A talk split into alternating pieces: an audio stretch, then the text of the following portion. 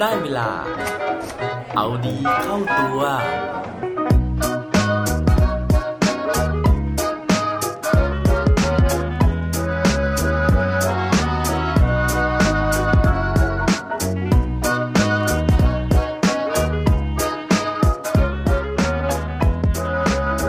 คุณคิดว่าความคิดสร้างสรรค์มาจากไหนครับสวัสดีครับ พบกับผมชัชวานแสงปรีดีกร และรายการเอาดีเข้าตัว รายการที่จะคอยมาหมั่นเติมวิตามินดีดด้วยเรื่องราวแล้วก็แรงบันดาลใจ เพื่อเพิ่มพลังและภูมิต้านทานในการใช้ชีวิตให้กับพวกเราในทุกๆวัน วันนี้ผมจะขอเปลี่ยนแนวนะครับ มาชวนคุยถึงเรื่องราวของนักประดิษฐ์ แล้วก็นักวิทยาศาสตร์ ซึ่งหลายคนพอพูดถึงนักประดิษฐ์นะฮะก็จะนึกย้อนกลับไปถึงสมัยปฏิวัติอุตสาหกรรมนะครับที่มีนักประดิษฐ์เก่งๆเนี่ยเกิดขึ้นมากมายเลย ไม่ว่าจะเป็นโทมัสอลวาเอดิสันนะครับคนที่ประดิษฐ์หลอดไฟนะฮะหรือว่าเซอร์เกรเฮมเบลนะครับที่ผลิตโทรศัพท์เป็นคนแรก แต่ว่าวันนี้ผมจะไม่ได้มาชวนย้อนอดีตไปไกลขนาดนั้นนะครับ เพราะว่าจริง ๆ แล้วในยุคปัจจุบันนะฮะก็มีนักประดิษฐ์นักวิทยาศาสตร์เก่งๆ เกิดขึ้นมากมายเลย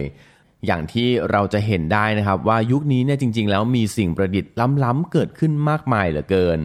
อย่างคนที่ผมจะมาพูดถึงเล่าถึงในวันนี้นะครับ ผมเชื่อว่าหลายๆบ้านนะฮะน่าจะมีผลิตภัณฑ์ของเขาใช้งานอยู่แล้ว ไม่ว่าจะเป็นเครื่องดูดฝุ่นนะฮะไดเป่าผม พัดลมที่ไร้ใบพัด พอลองยกตัวอย่างแล้วนะฮะพอจะเดากันได้ไหมครับว่า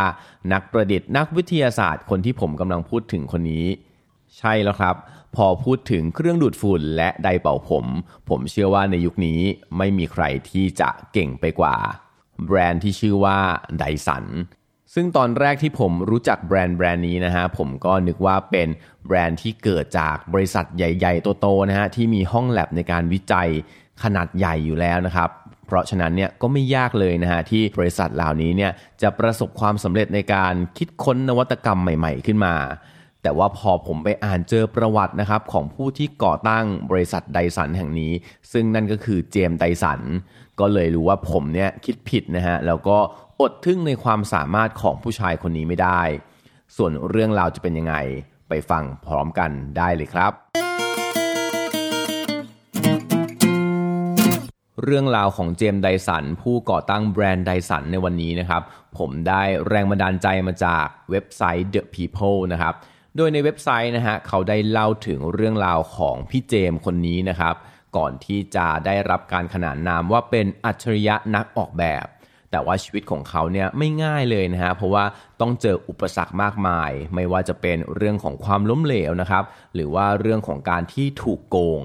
แต่สุดท้ายแล้วนะฮะแบรนด์ไดสันก็เป็นที่รู้จักอย่างที่เรารู้กันทุกวันนี้ ทีนี้นะครับย้อนกลับไปยังจุดเริ่มต้นนะฮะชีวิตของเจมส์ไดสันเนี่ยไม่ได้หรูหรางดงามนะครับ เขาเป็นแค่เด็กหนุ่มชาวอังกฤษธรรมดาธรรมดาที่เติบโตมานะฮะกับวิวทิวทัศน์ของทะเลในแถบตะวันออกของประเทศอังกฤษ จนกระทั่งวันหนึ่งนะครับ พ่อของเขาเนี่ยเสียชีวิตลงนะฮะซึ่งตอนนั้นเจมส์เขาเรียนศิลปะอยู่นะครับที่โรงเรียนแห่งหนึ่งนะฮะหลังจากที่พ่อเสียปุ๊บนะครับเขาก็ตัดสินใจว่าเขาจะย้ายโรงเรียนนะครับ แล้วก็ได้ค้นพบว่าตัวของเขาเองเนี่ยนอกจากจะมีความสนใจเรื่องของศิลปะแล้ว เขายังสนใจเรื่องของศิลปะที่มีผลต่อการทำงานนะฮะซึ่งเรียกเป็นภาษาอังกฤษว่า functional design นะครับนั่นก็เลยทำให้เขาตัดสินใจย้ายจากโรงเรียนไบอัมชอนะฮะมาเรียนที่ Royal College of Art แทน ในสาขาการออกแบบอุตสาหกรรม ซึ่งตรงนั้นเองนะครับเป็นจุดที่ทำให้เขาเนี่ยมีโอกาสได้ออกแบบของเจ๋งๆ มากมายเลยนะครับ ไม่ว่าจะเป็นการออกแบบ Low Tox Sea Truck นะฮะ ซึ่งเป็นเรือบรรทุกความเร็วสูงที่สามารถเดินทางได้ 50 ไมล์ต่อชั่วโมงนะครับ แถมสามารถที่จะทอดจอดสมอได้โดยไม่ต้องมีท่าเรือ ซึ่งอันนี้นะครับเป็นโจทย์ที่เหมือนทางบริษัทนะครับมามอบให้กับทางวิทยาลัย แล้วเขาก็เลยได้มีโอกาสช่วยในโปรเจกต์นี้ด้วย นอกจากเรือแล้วนะฮะเขายังมีโอกาสในการที่จะ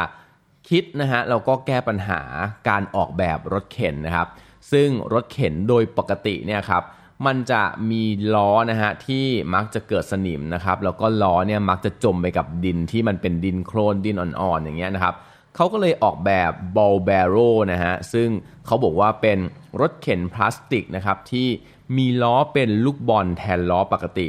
ซึ่งสามารถแก้ปัญหานะฮะไม่ว่าจะเป็นเรื่องของสนิมนะครับแล้วก็เรื่องของการที่ล้อที่มันเป็นบางๆเนี่ยไปตกอยู่ในลมไปตกอยู่ในโคลนได้ แต่ว่าในครั้งนั้นนะฮะก็นอกจากเขาจะเรียนรู้เรื่องของการออกแบบแล้ว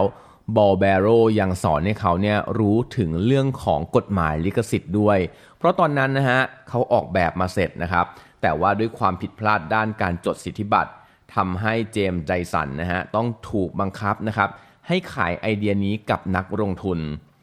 สิ่งนี้นะครับก็เลยเป็นสิ่งที่ฝังใจเขานะครับ แล้วก็ตอนที่เขาออกแบบ เครื่องดูดฝุ่นไดสันในภายหลังนะฮะเขาก็ไม่พลาดที่จะจดลิขสิทธิ์นะฮะหรือว่าสิทธิบัตรเนี่ยให้ถูกต้องนะครับ จนสุดท้ายเนี่ยเขาก็สามารถที่จะครอบครองสิทธิบัตรนั้นได้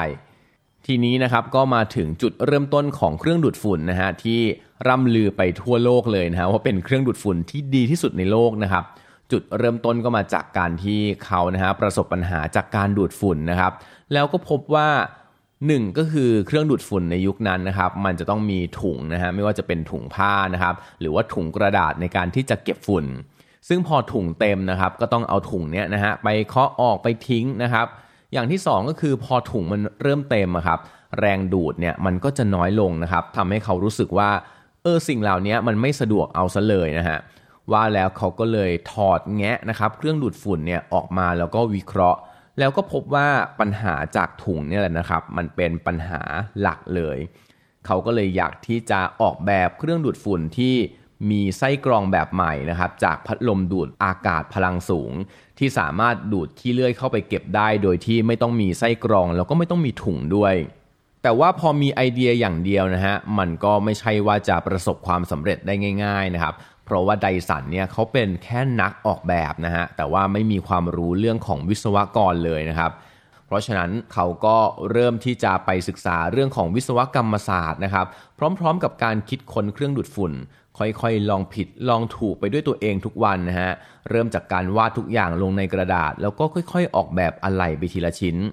จนสามารถที่จะประกอบเป็นโมเดลต้นแบบนะฮะชิ้นแรกเนี่ย จากวันที่มีไอเดียนะครับ ใช้เวลาถึง 5 ปีเลยทีเดียว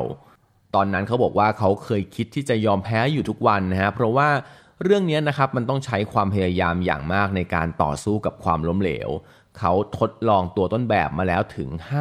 5,126 ครั้งนะฮะแต่ละครั้งก็พยายามแก้ปัญหาจากความผิดพลาดที่มีมาเรื่อยๆ จนสุดท้ายนะฮะในครั้งที่ 5,127 นะครับ เขาก็ประสบความสำเร็จนะฮะแล้วก็ได้ตัวต้นแบบที่สามารถที่จะใช้งานได้จริง ซึ่งในระหว่างที่ทดลองตัวต้นแบบ 5,127 ครั้งนี้นะครับเขาบอกว่าไดสันเนี่ยเกือบจะกลายเป็นบุคคลล้มละลายนะครับเพราะว่าเขาไม่มีรายได้มาจ่ายเงินกู้ค่าอุปกรณ์ที่ซื้อมาพัฒนาผลิตภัณฑ์เขาเคยอยู่ได้ด้วยการปลูกผักนะครับ แล้วก็ใช้เงินเดือนของภรรยาที่เป็นครูสอนศิลปะเพื่อประทังชีวิต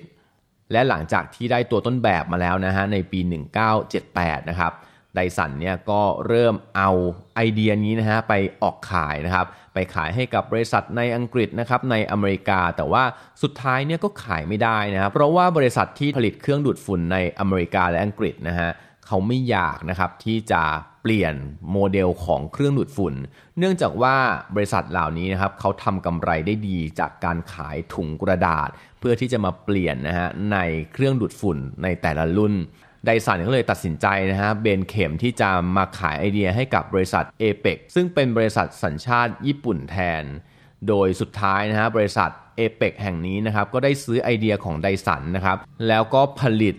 และวางขายเครื่องดูดฝุ่น ที่ชื่อว่า G-Force นะครับ ซึ่งนับเป็นเครื่องดูดฝุ่นพลังไซโครนเครื่องแรก